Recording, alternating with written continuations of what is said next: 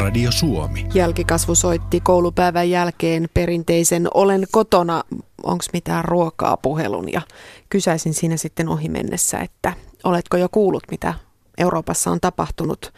Työr totesi siihen, että kyllä historian tunnilla opettaja oli kertonut, että Brysselissä on tehty pommiiskuja, useita ihmisiä on kuollut ja satoja loukkaantunut ja sitä tilannetta oli sitten siinä historian tunnilla käyty lävitse. Ilahduin kovasti tämän opettajan toiminnasta. Mannerheimin lastensuojeluliiton ohjelmajohtaja, psykologi Marie Rautava. Miltä tämä sinun korviisi kuulostaa, että opettaja tuollaista kahdeksasluokkalaista valistaa siitä, että mitä maailmalla on tapahtunut ja heti tuoreeltaan sitten kysyy, että minkälaisia ajatuksia se herättää? Minusta kuulostaa oikein hyvältä, että kahdeksasluokkalaiset ovat sen ikäisiä, että varmasti pystyvät, pystyvät asiaa käsittelemään ja on tosi hyvä, että siinä on turvallinen aikuinen, jonka kanssa siitä voi keskustella. Miten sitten nuoremmat lapset, jos otetaan ihan vaikka tuollaiset, sanotaan alle kouluikäiset, alle kymmenvuotiaat, jotka nyt kuitenkin jo esimerkiksi ekaluokkalainen osaa lukea, radiosta saattaa kuulua, telkkarista näkyä, niin miten tällaista aikuisellekin käsittämätöntä terroritekoa voi lapsen kanssa sitten käydä lävitse?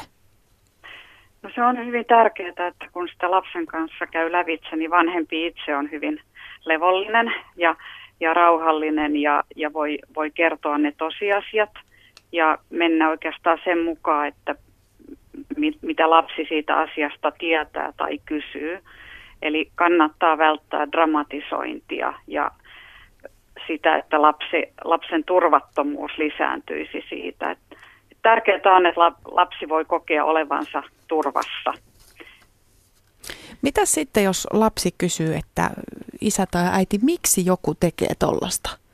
Mitä siihen vastataan, koska he, he vastaaja itsekään välttämättä ymmärrä, että mikä se perimmäinen motiivi siellä on?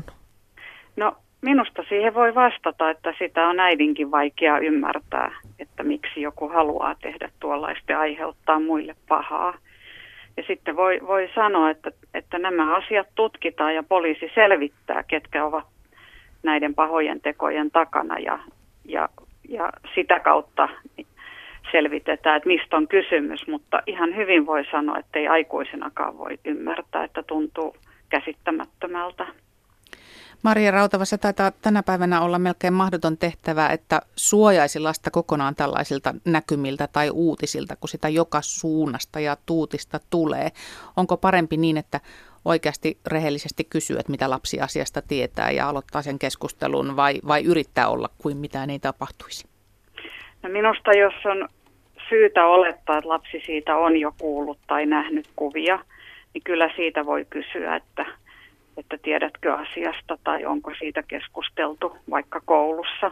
Mutta muuten suojaisin kyllä lasta sillä tavalla, että, että katsoisin niitä uutisia niin, niin, että lapsi ei ole läsnä. Mietin vain nykyistä ympäristöä, että kun lehtien otsikot on kioskien laidalla myynnissä ja tulee silmille niitä verisiä kuvia, niin, niin onko se niin, että aika harvoin onnistuu kokonaan suojaamaan lasta tältä? Ei, ei varmaan kokonaan onnistu suojaamaan, mutta se, että, että sitä voi välttää, että ne, niitä uutisia ei koko ajan seuraa, ettei se ole koko ajan se asia siinä läsnä. Et lapsen kannalta on kuitenkin tärkeintä se, että hän voi kokea, että hän on turvassa ja, ja häntä ei nyt uhkaa mikään vaara.